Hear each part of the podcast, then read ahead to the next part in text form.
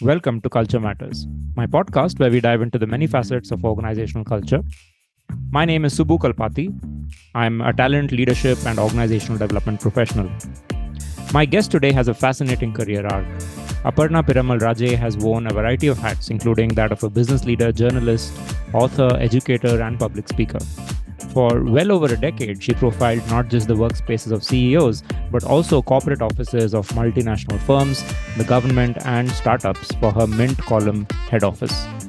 She's the author of two books, Working Out of the Box, and most recently, Chemical Khichdi. In this wide ranging conversation, we discuss the big shifts in the world of work, workplace design, the evolution of leadership styles, and mental health advocacy. Aparna, welcome to the podcast. Thank you. Thank you for having me.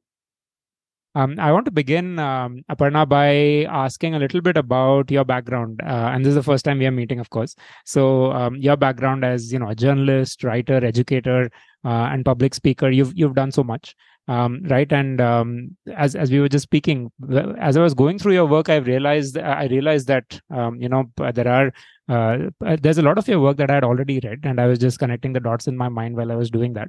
And it cuts through a variety of fields, such as you know design thinking, leadership, um, and of course your latest book now with chemical khichdi uh, mental health advocacy as well.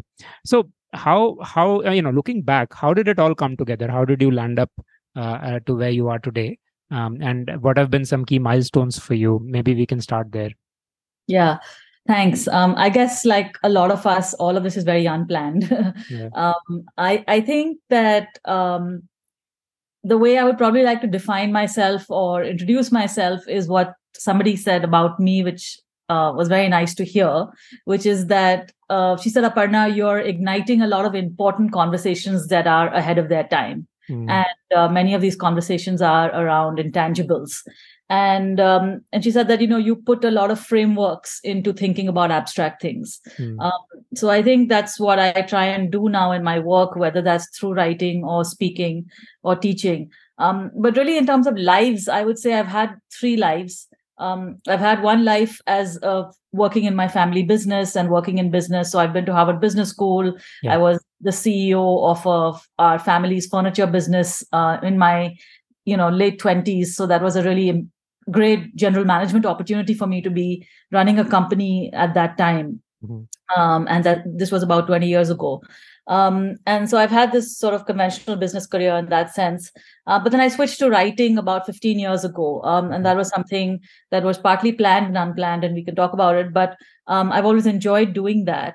Um, and I started writing a column on workplaces and design and leadership yeah. back in 2008. And I did that for 15 years. I just stopped doing that recently. I also wrote for the UK's Financial Times during on on uh, design, and really i've been looking at design thinking in the context of business in the context of workplaces in the context of cities mm. just to kind of um, try and make a business audience or a non-design audience interested in this area that was the attempt um, and my first book which was working out of the box that came out in 2015 Mm. Um, and I've also been an educator during this time where I teach a class called Netflix and the Art of Design Writing. Yeah. It's a fun thing that I do. I've been doing that for five years. Um, and now the third life really has been about mental health because I've lived with a mental health condition for the last uh, 20 odd years. And so I had this book, Chemical, Chemical Khichdi, which came out uh, in May last year. So there's been these three things, uh, a business career, business, and then, you know, because I was interested in workplaces, I started getting into design. Because I was then interested in design and empathy, I think the mental health piece started. So all of them had these connections to each other. Um, so one, um, you know, uh, first kind of question, broad question for you to kick off this conversation is um, from all of your research uh, and also your, you know, uh, practice in business, um, right? Uh, through all of these years, through these uh, past couple of decades, um, you've worked with CEOs, you've also worked with business leaders, um, you've profiled them, you've researched, and you've also had an opportunity to, you know, work with them. So if I were to ask you to reflect on the world of work um, as we as as it stands today and uh, how it may have shifted um, say in the last couple of decades. Uh, where do you think the big shifts are Yeah, I mean, it's a very broad question, and it's interesting mm. to be able to reflect on that, right? Um, I would say that first, let's look at the drivers of change. And um, if you just pick up, I mean, there are many of them, but the three big ones that I think um, have really been game changers for me has obviously been technology, the shifting role of technology, mm. the pandemic, which has been a huge uh, game changer for the workplace, and then just for India really being part of the global economy. You know, mm. so how how that has really changed in the last twenty years, I think the time where you know since we would have started our careers and we, we would have seen that change happen mm. so i think um, what what that means was the way work what how that has resulted in changing work is that first i think the definition of collaboration has has really changed mm. you know it's gone from collaboration being something that happened in a big boardroom or in one or two isolated meeting rooms that were sort of scattered to something that is really a way of life and whether that's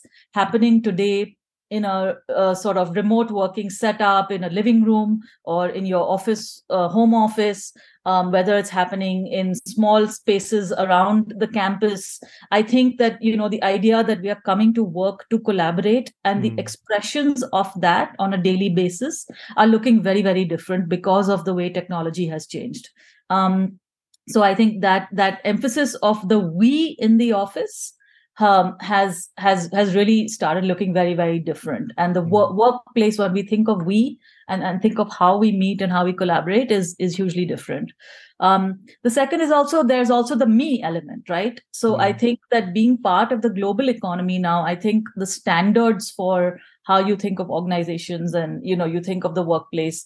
You, the, the me part has really changed. There's a lot more emphasis on well-being amenities uh, much mm. better technology at work you know even just workstations are much better. I'm not talking now of every organization i mean a lot of organizations are under cost and budget pressure. So you'll still find loads even the companies that i've profiled many of them are in just really pokey offices which are not very well ventilated. But the point is if you look at the landscape of work i think what we imagine to be a really good office and the way we work and coming to work um, i think this whole emphasis on just providing a good the, the me part of it as well as the we part of it both both need to be balanced. Mm-hmm. and I think just the other part is that, you know, global standards means that we are working at a different level of speed now. I think work in itself, in its nature of intensity, competitive activity, you know, the pressure on margins, the pressure on deliverables, the pressure on deadlines.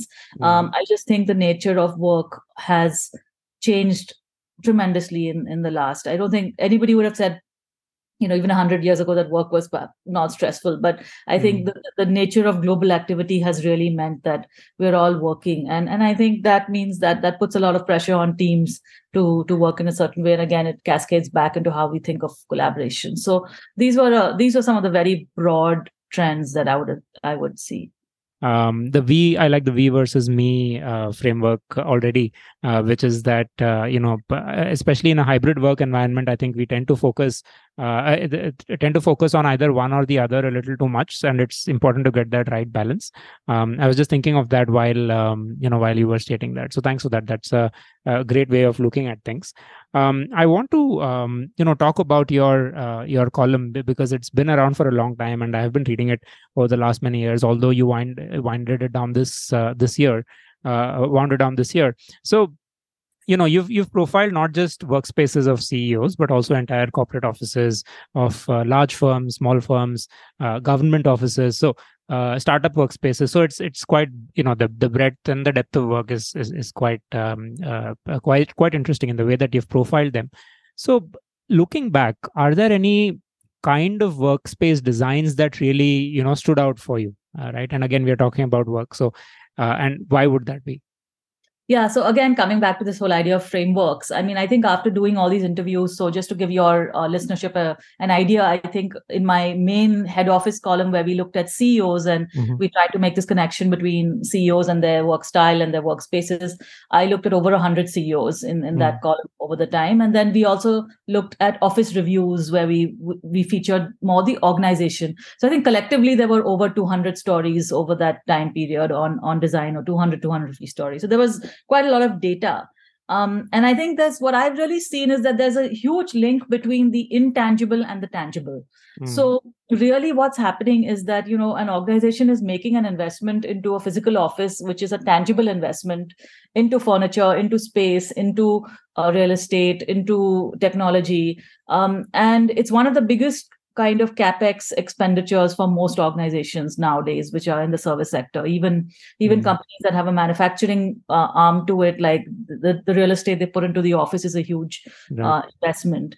Um, and the, at the end of the day you're making this investment into a tangible space because you want some intangible outcome to come out of it right sure. i mean uh, the, uh, companies today are really valued on the basis of their intangibles right mm. so i think what i tried to do was to draw that connection between the tangible workspace and the intangible assets that were coming out right. and i really found that there was four kind of archetypes so I'll, I'll just take you through them sure. so the first is you know offices that are essentially very nourishing offices that are all about where the intangible asset is the personal energy the personal energy of the person leading it mm. um, usually is what i looked at you know because we're looking at ceo offices so these are typically like enclosed spaces very conventional corner offices you know where there's a lot of emphasis on art or light or you know overall decor and it's a it's a very very nourishing space mm. uh, the second type is where offices are really about building an organization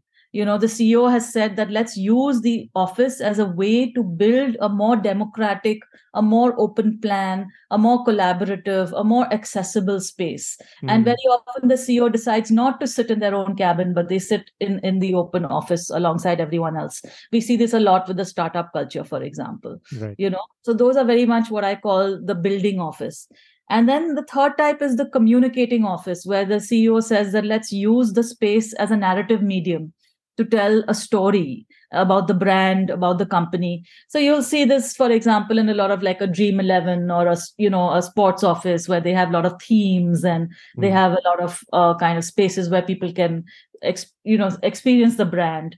But also you see it in very simple tech companies which have very creative graphics for example. They can't afford all this kind of you know really interesting kind of branding but they have very simple graphics. So in, essentially we're saying we're looking at the space and the asset that's being created is the brand mm. and the space is a narrative medium to to share the story of the brand through storytelling mm. and then hmm. finally we look at offices which look at uh, space from the point of view of the environment um, and sustainability so this is the sustaining office you know the office that really says that look this is a resource that we have and let us use this resource wisely so the materials used to build it um, you know i mean i've seen really sort of extreme examples where somebody has built an entire greenhouse in their office this is kamal Meattle in mm-hmm. Delhi. They build an entire greenhouse in their office because they want to, uh, you know, improve the indoor air quality right. uh, for their for for themselves for their people so i think that's when they really take environment very seriously so these are the four whether you're taking the personal energy of the promoter or the founder whether you're really looking at the organization and their needs whether you're looking at a branded space and looking at what that communicates and the four is this sustaining kind of um, environmental they're not exhaustive i mean they're yeah. not they're not ex- exhaustive they're not exclusive also you can have bits of them. But i think yeah. it just tells you where the ceo you you know when you walk in you can use this as a way to say that okay what is the real priority for this organization? You know what mm. what are they really trying to do through this space? What mm. are they hmm. really investing in? And it, is it about people? Is it about the promoter? Is it about the environment? Is it about the brand? So it's it's one way of looking at these spaces. Fascinating um, thanks for laying it out i have um, i think it's a perfect segue for my next question um, Aparna, which is that uh, you know this podcast is of, of course about culture, and um, you touched upon it very nicely through these four archetypes that you just uh, laid out. Um, but um, we've we've rarely ever gone into details of physical office design when I have been speaking to my guests on this podcast. So uh, I have the perfect opportunity here, uh, which is that uh, you know have you observed any kind of correlation between let's say the way that an office is designed, uh, how it feels um, right uh, and how what kind of effect it may have on you know things like employee morale or culture or performance uh, etc right have you have you seen any examples or data around that yeah i mean i think data around uh, happiness in the office is is really hard to capture because um, there are you know loads of companies put out these satisfaction surveys and, yeah. and, things like that and who knows if the employee is saying the right thing or not and how they've shifted and companies will say they've shifted and i think what we look at more qualitative measures about is it easier to hire people mm. uh, to into the space after you moved into the office uh, do you like to bring your clients into the space you know um, right. what is the nature what is the quality of conversations that are happening in this space mm. as a hmm. result of this space and how we think about it? What is the quality of the output that is happening? So i think if, you know those are the kind of questions that are probably more meaningful. And uh, definitely there's uh, there is a huge correlation now whether that's uh, what that you know what that roi figure is. I, I i really even after all these years i, I would hesitate to put that down. But i would i would just say that you know in today's day and age uh, it depends on the aspiration of the company and where they want to go and so if you are really coming back to this framework if you're looking at an organization that is really investing in its people so let's say i took a, i looked at a consulting firm bcg mm-hmm. um, and they really invested in a very world class office i mean it was if you walk into their bcg gurgaon office and you walk into anywhere else in the world i don't imagine it'd be very different because yeah. they really spent a lot of time thinking what does the business of thought require you know hmm. what kind of spaces does it require what kind of uh, amenities does it require you know what is the life of a typical bcger and mm. they hmm. use that design thinking which right. they use their practice they also used on their people you know and um, i think they did that in a pretty structured way and they were able to come out with certain ideas for the space that made it make it very efficient and um, hopefully results in better work for them. But it's it's it's a really it's a really good space. So i think definitely uh, there's a huge con- there's a there's a huge impact. Um, and i think it's a bit like saying you know like it's a bit like saying that if you if you're sitting in a comfortable chair you won't notice it but if you're mm-hmm. sitting in an uncomfortable chair you will notice it so yeah. with, with, with design really the costs of bad design mm. are very evident and the benefits of good design may not always be evident you yeah. know so yeah. i think it's important to give it that thought yeah that's so true in fact um, a thought that comes to mind is that um, you know like you said right bcg has thought about uh, uh, designing an office space which empowers people to think better. Like the business of thought is is is what they are in. So therefore our you know does it get our people to think better and therefore perform better in the way that we want to. Um, so if if leaders and ceos design their workspaces keeping the kind of culture that they want to promote in the organization then you know that's uh, because physical workspace again makes such a difference in in the way that you work. Uh, even personally i was also thinking about the fact that i work from home remotely all the time but you know the moment i step out and go to let's say a coffee shop i can immediately you know feel the difference in my way of thinking uh, because i'm sitting in a different environment and working uh, in that space which which wasn't the case. I may be more productive or more creative uh, it's a function of where i'm sitting and working at that point in time. So i was just reflecting on that while you were telling me that you know i want to shift the focus uh, shift focus a little bit uh, towards uh, leadership styles um, right? Because you've also worked with uh, so many leaders in your work um, uh, through the ca- last couple of decades. You've profiled leaders across organizations across generations also right? You've you've profiled young leaders uh, young founders established leaders large organizations small. So coming to leadership styles um, do you think there is a shift or there's an evolution um, that's happening or has it evolved over the years? Or do you think as it's you know uh, are we putting too much into it or do you think it's stayed the same and maybe the differences are too minute? What's what's your take on that? Yeah so uh, again i have an acronym for you. Mm. i think that um, I think the sort of business of being a leader probably hasn't changed in the sense that you have to do what according to me these five things which i'll just share in a minute mm. but i hmm. think probably the expression of that has changed you know how you do them uh, what how you use the space around you in particular is what i look at but how do you do these things so I, I said that like you know i call it like being in the driver's suite. So you're not like in the c suite if you are in the c suite we all know the c suite but i said leadership is a bit like driving a car okay? Like you you need to when you first learn to drive a car you have to pay attention to five different things. You got to play accelerator brake clutch mirrors you know rear view mirror and traffic outside and your blind spots whatever. Like you, you got to pay attention to all these five things right? Yeah. And, and and when you're a novice you're you're trying to just master all of them so that you can then successfully and smoothly drive a car so i said if you use the same metaphor i figured after looking at all these ceos is that there, there are really five things that are very, very important to being in a leadership position. You don't have to be a CEO of a large company, but you know, if you're leading anything, uh, leading a small unit, a small business, you're running even a retail outfit, and you know, and then you, but but you need to be paying attention to these. Mm. So the first, uh, this is so the acronym is DRIVE, and okay. The first thing is uh, D stands for decisions. I think that you know fundamentally when I speak to CEOs, they say they they need to take decisions. They're, they're there to take decisions um, about everything, right? About whether hiring, strategy, people, financing things. They're they're really t- there to take a decision. Um, and really, what's changed in the, that expression of that decision is how are you doing that now? Like, are, are you sort of um, uh, are you just doing that decision making by yourself? Are you doing it with people?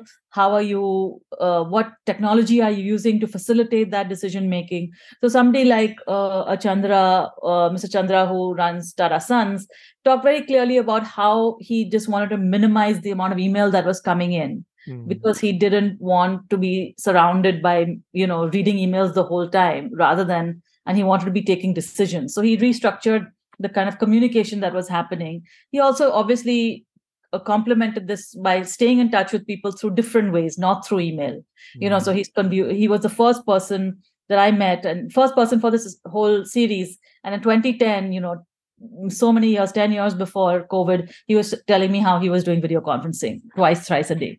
Mm-hmm. You know, so so so so i think that decision making using technology and using communication to facilitate decision making is a new age way of working which perhaps was not there earlier where mm-hmm. maybe a lot of decision making was still solo. And i think in a lot of promoter led businesses possibly it still is solo you know? So i think that that's one change the second is R, which is about relationships. Mm-hmm. And really, that's the second most important and tangible that we're dealing with is how do you manage these relationships, right? So I just gave an example of uh, how Mr. Chandra does that. Um, but other people, like through spaces that I just talked about, are they open? Are they more closed? How do you manage those relationships? Yeah. The third part, the I, is the ideas. Now, so this is actually something that I came across that not ideas are not actually a big part of a CEO's job you know they are there more to like execute and ideas of, of, of, a small part. But it's really those ideas that animate what they do on a larger basis. And i think the real shift that has happened is that the ideas uh, in leadership are no longer this image of a ceo sitting in the ivory tower and mm-hmm. coming up with a 10000 foot vision and then presenting that vision to everyone. I think that is the image of leadership that we would have had maybe 30 years ago you know maybe we go to business school and you think of that long term strategic vision. I don't think leaders are sitting in that isolated way. The ideas that they're having now for the businesses are more motivated by purpose or you know more more and perhaps a bit more short term in nature you mm-hmm. know. So i think and they're more driven by external factors. So i think that the again the whole the the perception of how ceos come up with strategy and ideas has changed. That's mm-hmm. one and hmm. then values um, you know uh, again that's you uh, very important we nobody d- disputes that but actually being able to live those values right yeah. so so having the again expression of that you actually every office you walk into has loads of their value statements and values plastered everywhere but actually being able to live that is when you sort of spend some time with them do you understand that if they're really living that yeah. and finally the last thing was in terms of leadership was energies Mm-hmm. So um, this was the one thing that I found that was quite surprising for me actually was that we tend to think that leadership is so much about um, having you know this really hectic schedule but uh, working these long hours traveling having a lot of pressures and then having you know other engagements on top of that but i really found that most of the leaders that i met had some time for themselves. So coming back to the we and the me you know they yeah. they need a lot of me time. And they had actual rituals for that. It could be in the form of music art fitness was a big one obviously. Um, but it could be you know uh, reading or many other activities. They were actually making time for that. So i think finding spaces in your life sites and spaces where you can nourish your energies was important. So just going back so decisions relationships ideas values energies i think these are always the things that people have to juggle. And we you know all of these are some are important to us some each one differs in their importance to each person. And the hmm. important thing is how do you kind of align them all? And so you have that smooth drive so that when there are bumps you can kind of manage it you know. So i'm sorry that's a long-winded answer to your question. No i, I love it. Uh, i'm going to steal this with pride and use it in my next conversation. So that, thanks for sharing that um, aparna. Um, my next uh, follow-on question on this uh, topic, um, Aparna, is is uh, linked to the last uh, uh, you know last part of your acronym, which is the E, uh, the energies. Um, and because you've worked so much um, on on design and design thinking, uh, one of the pillars of design thinking is, of course, empathy. And um, you know, I've had this hypothesis in my mind for a while, um, which is that people who practice design thinking, especially leaders who very consciously do it in their business, uh, who really listen to their customers, um, they also tend to strive for an empathetic workplace. It it also reflects in their culture. Is that is that a fair hypothesis to make, or am I stretching myself too thin by uh, you know making that statement. What's your take on this? Yeah i don't know which comes first though. I think possibly there is a correlation. I wouldn't disagree with that. But whether they care for their um, employees because they are design thinkers or do they become design thinkers mm. because they care for their employees to begin with you know like it's really I, I i wouldn't have enough of a data set to kind of extract which comes first but there you know i'll give you a couple of examples so I think you had also mentioned this um, MD of Walkaroo, you know, yes. Naushad from Coimbatore. Um, he has a lot of empathy uh, in in his business. His business is extremely customer led. Like they're coming up with literally designs every day to hmm. compete mm. in the footwear market. Um, you know, which is which which is in the mass footwear market, which you wouldn't realize how competitive that is.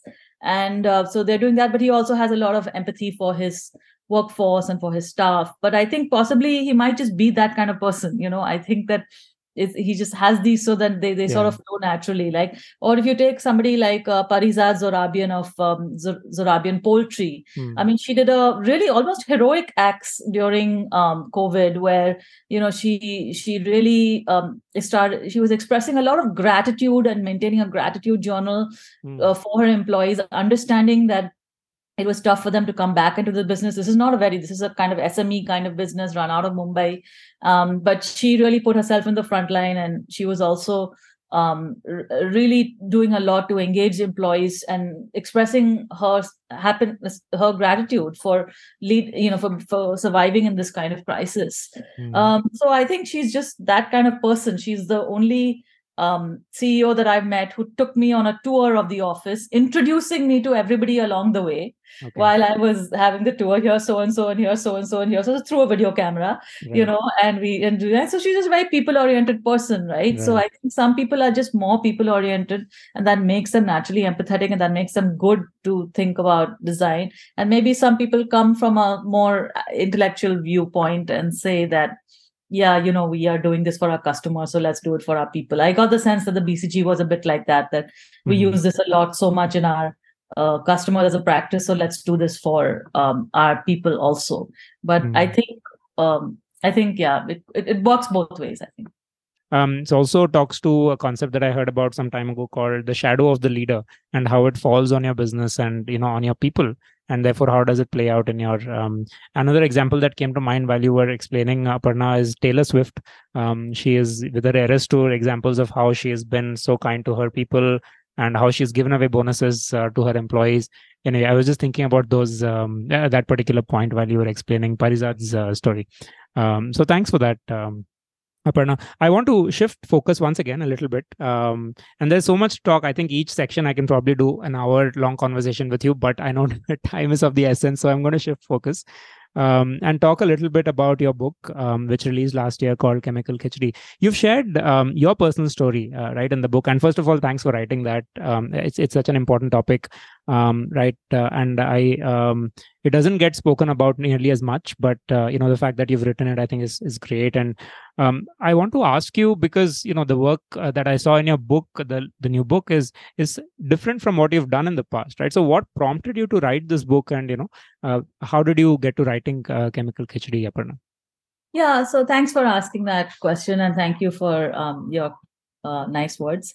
Um, I think that well, you know, I've been living with bipolarity ever since I was about 24 years old. Um, it wasn't fully diagnosed until my 30s, but in, but you know, I've I've been living with it in some shape or form, having these mood swings, mm. uh, which, uh, in case your listeners don't know, but just they vary from sort of extreme euphoria or mania um, to depression. And both with, with obviously no, lots of normal phases in between the yeah. normal phases can be from months to years also. Um, but so i've been living with these for a while and i knew that i wanted to write something about it um, but it took me a while to kind of get the clarity i needed to do that you know uh, to to write the book. Um, i think the writing is just my way of making sense of the world around me I think it just is a very normal impulse to be able to think of the world around me and to write about it, whether that's office spaces or whether that's uh, my mental health. And in both of these cases, I guess I thought that neither of these subjects were talked about a lot. So, right. you know, to talk about it. But I, I definitely wanted to make, uh, share my story. Um, so, yeah. Yeah, and I really like the frameworks that you've laid out in the book, and I couldn't uh, agree more. While we were opening the conversation, you said that you know the frameworks. I couldn't agree more. I especially love the concepts of um, love therapy and work therapy, and several others, but these two kind of stood out for me, uh, and how mental health is a team sport. Um, right and um, how the, the support that you get from those around you is so critical could you talk a little bit about these couple of concepts i think it'll be interesting to hear from you directly uh, about these two yeah, so I think I defined uh, seven therapies because the idea of the book was to give people some suggestions as to where and how they could improve their own mental health. It's certainly not a prescription. I keep saying it's an invitation for people to think about their own mental well being and find some cues. Yeah. But for, yes, love therapy is very, very important. It's the role of the caregivers. Mm. And this book is as much for caregivers as it is for people who are living with a mental health condition. And in fact, a lot of people uh, have come written to me, caregivers have written to me and said that we it's helped us to understand the people around us, you know. Yeah. Um, and so this idea of love therapy is just saying that, you know, it having acceptance from the people around you who are caring for you and having their empathy, their compassion, their patience um, is is just so important. And it talks really about the different roles that people can play whether if you are a sibling if you're a partner if you're a parent even if you're a child uh, what what is it that you can do if your loved one is living with something like this mm. so it's just saying that uh, acknowledging also that it's pretty hard work for a caregiver yeah. there's a lot of burnout um, but uh, how how really um, we can arrive at a situation where that you know people can leave kind of they can lead the lives they want to lead and and be find fulfillment and meaning. Like i've been in a really good place now for over five years mm-hmm. but i haven't had any of these extremes um, and i've kind of learned to live with it. So that i think love therapy has been critical for that yeah. Okay.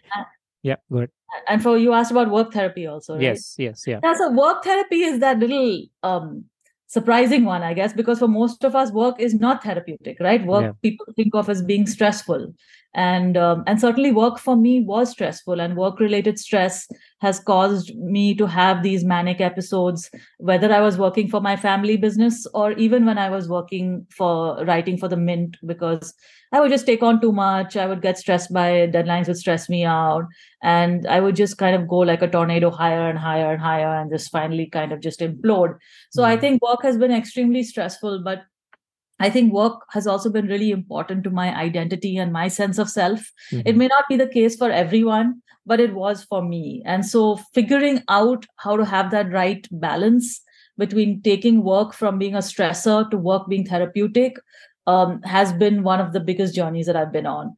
But it's been really important for the workplace to acknowledge that also yeah, yeah. as as my as my coworkers and my colleagues and my bosses did you know mm. especially at the mint um, and especially at the university where i teach where i had really open conversations with them once i'd been diagnosed yeah. and you know that I, I have this diagnosis and this is what i need from you and this is what i would you know like how can how can we work together to make this work for both of us right. and you know and that conversation i think i was very fortunate to have because um, not everyone uh, gets to gets to have that level of open dialogue.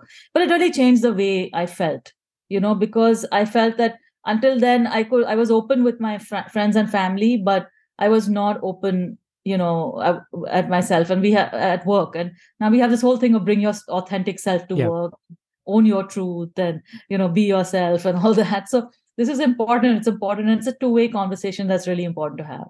Mm. yeah and like you said it's it's not the norm yet uh, at the workplace to talk about such things. And uh, you know you don't know what will happen if you go and tell your bosses or your managers. At least in your case it worked out. You did have people around you who supported you which brings me to the next question um, aparna which is what is it that organizations can do? What is it that leaders managers can do to become better allies better supporters um, right and how do we do this work together and not yeah. just leave it to people um, you know who are struggling with this and uh, how do we do that and any examples that you might want to share from your work that you might have seen of leaders doing this yeah. well yeah, I must say, you know, that's like a big question for me. I have to say, the only disappointment with Chemical Khichdi was that people didn't see it as being relevant, you know, so relevant to the corporate workplace. I, I thought I'd get a lot more engagement with companies around mm-hmm. it. And I, I did have some. It's not that I didn't, but um, I just think I think let's understand this. You know, I'll take a few minutes just to just mm-hmm. sort of outline this. See, I think what's happening for companies is that um, they're under a whole bunch of pressure okay uh, they're under a lot of kind of you know business pressure right and obviously they pass it on to their employees um, and they would like their employees to perform.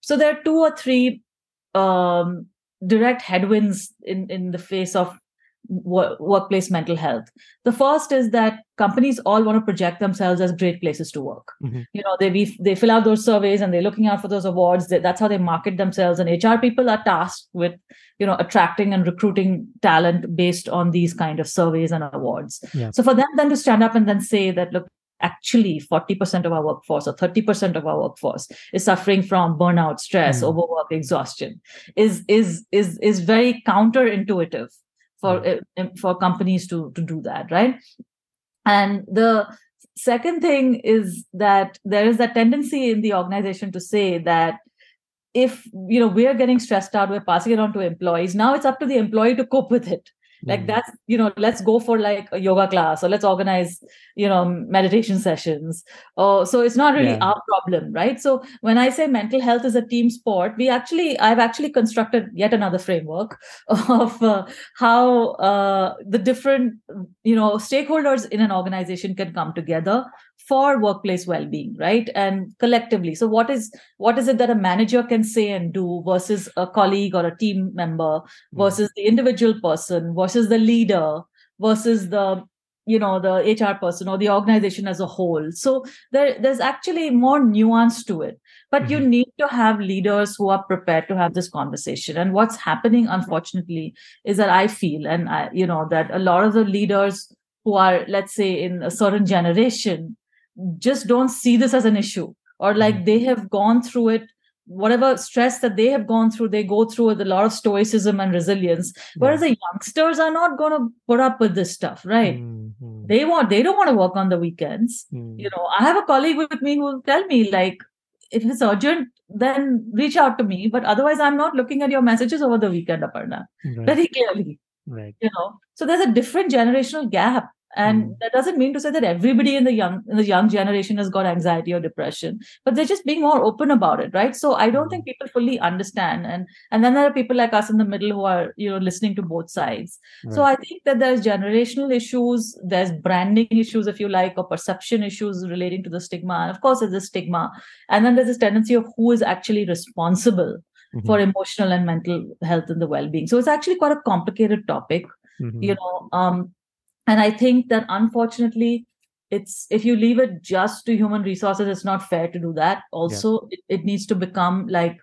a, a strategic issue and a leadership issue mm. you know um, and uh, it's it's not fair just to say let hr deal with it mm. you know um, and do these so i uh, to be honest have not found many companies that have engaged with it at a strategic level okay you know a lot of companies have helplines which are very underutilized they do webinars yeah. uh, but really saying that look we how do we tackle this as a leadership issue mm. I, I don't see companies maybe it's just early on you know for us to be having that conversation mm. and um so i mean what can they do like they can first of all you know I think first of all acknowledge that this is not diversity and equality issue. This is actually something that affects the whole workforce. At some point yeah. or the other, you're yeah. going to deal with people who want more flexibility in their lives, who are going through something, who you know, who are going through burnout. And can we just look at it from a sort of really HR, strategic HR issue or a business performance issue, you know? Mm. And and to recognize that really productivity and performance and psychological safety and predictability all go together. Mm. You know? So I think it's just about having that vocabulary. Mm. So I hmm. think what they can, I think if leaders start sharing their own stories of vulnerability and resilience, that's amazing. At right. one of the sessions that I did, I think it was for Godrej. Uh, okay. One of the leaders actually stood up and says, "I go to therapy," you know, which which is you don't hear in the Indian context, right? Mm. Somebody standing up and, and saying that. So um I think hopefully I'm hopefully we'll get there. Let's see. It's a it's a long journey. um, yeah and like you said right it, it takes it takes collective effort and uh, it needs to be seen as a performance issue and a strategic issue for leadership to be able to really wake up and um, you know do something about it and not just tick the boxes and say that you know we have a helpline or we have a platform uh, and move beyond that and make it um, yeah i mean I, will I'll, yeah. I'll share a joke just to kind of make it lighter you know it's like yeah. this joke right that 20 senior leaders are doing a health checkup and the results come back and out of the 20 uh, only two people are there who don't have like a chronic health issue. So everybody else has you know diabetes or cholesterol or blood pressure or something like that. So hr looks at the results and, and what does it do? You, you want to guess what it does? Do i have no idea. You have to enlighten me yeah. on this one so hr's response is to actually sack the other two because they're like they're not working really hard enough you should have that's a really dark joke, Aparna, but it, it hit the spot, made the point. uh, okay, so yes. I, I yeah. we have that mindset, right? That we yeah. have to work hard, bosses have to be tough, toxic right. workplaces are okay. Yeah. Like just put the danda. Like we, we we have that mindset. And so until we shift that mindset, it's it's really going to be difficult to you know say that we need to be thinking about empathy and psychological safety and That's you know right. kind of words yeah so. sure no i was um, you're right and the, the language has to shift i think consciously people have to think about this more strategically i was listening to this other podcast where you know there was an example that was shared where the leader said and i was really taken aback uh, said that you know it's okay if my people lag a little bit behind schedule but i want I want them to do it in a way that they are engaged and they are productive. Um, it's okay if it work gets delayed by a day or two. It's fine. It's not like my company is going to shut down because of it. But I know my people are happy and engaged because I'm giving them their, you know, which was a very refreshing take on, you know, just the driving performance culture that you usually get to hear about. Um, yeah. Right. So no, I think it's really important because I remember interviewing um, a youngster at one of these large tech companies based in Bangalore. And she just said, What is the point? Like, if I deliver my results and in the process I'm getting hugely stressed, how can that be called productive? Mm. You know? So I think this, you know, I think we need to sort of get to a stage. I would love it if we can get to a stage where we can see that performance is a function of uh, productivity and predictability and psychological safety. It's not that something like psychological safety and uh, productivity are at odds with each other. Yeah, yeah. I certainly have become in my own life 100 times more productive than what I was when I was unwell. When I was unwell five years ago, I was losing two to three months in a year, I would say, to my illness, recovering mm-hmm. from it, going through it, coming back. And I was just not progressing year on year, right? Now, in terms of everything that has happened in the last five years, things are just, just much, much, much better. Great, um, Aparna. So I have one last section before I let you go, um, yeah. which is what I call the rapid fire round. Um, and what I do in this uh, section, Aparna, is that I ask a series of, you know, it's just a series of words that I throw at you, and you say the first thing that comes to your mind, um, right? And feel free to follow up with, you know, if you need to explain or whatever, feel free. Um, so that's what we'll do. Are you are you game? Should we do this? Yeah, let's let's do it. Okay.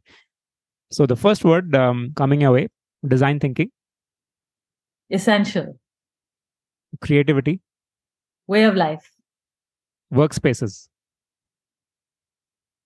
questionable. Okay. Organizational culture? Most important. Leadership? Inaction.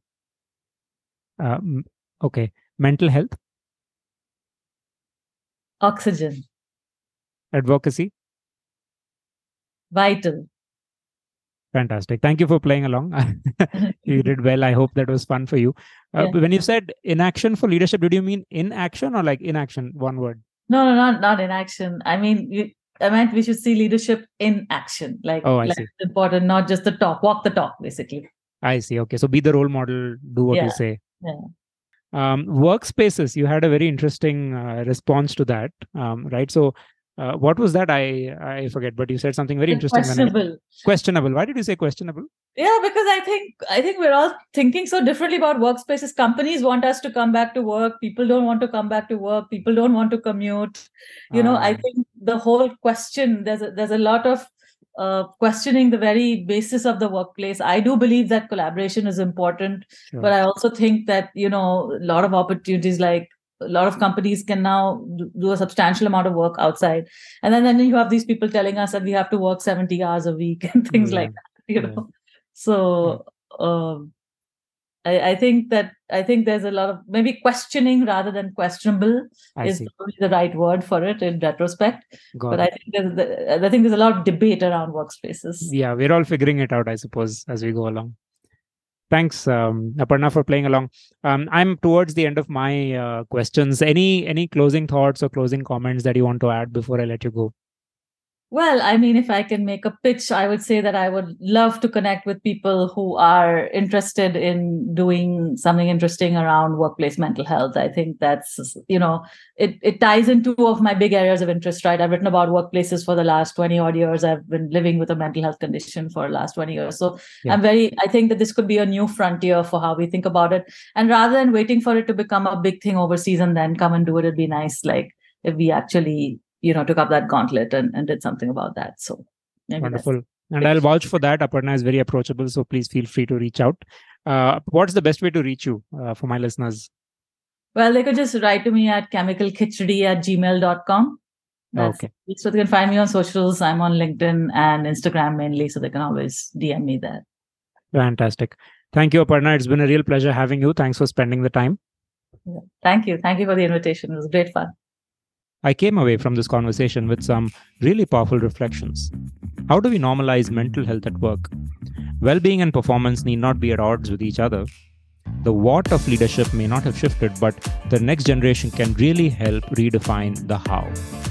Until next time, I hope this episode helps you reflect on empathy, office design, and the impact it can have on workplace culture.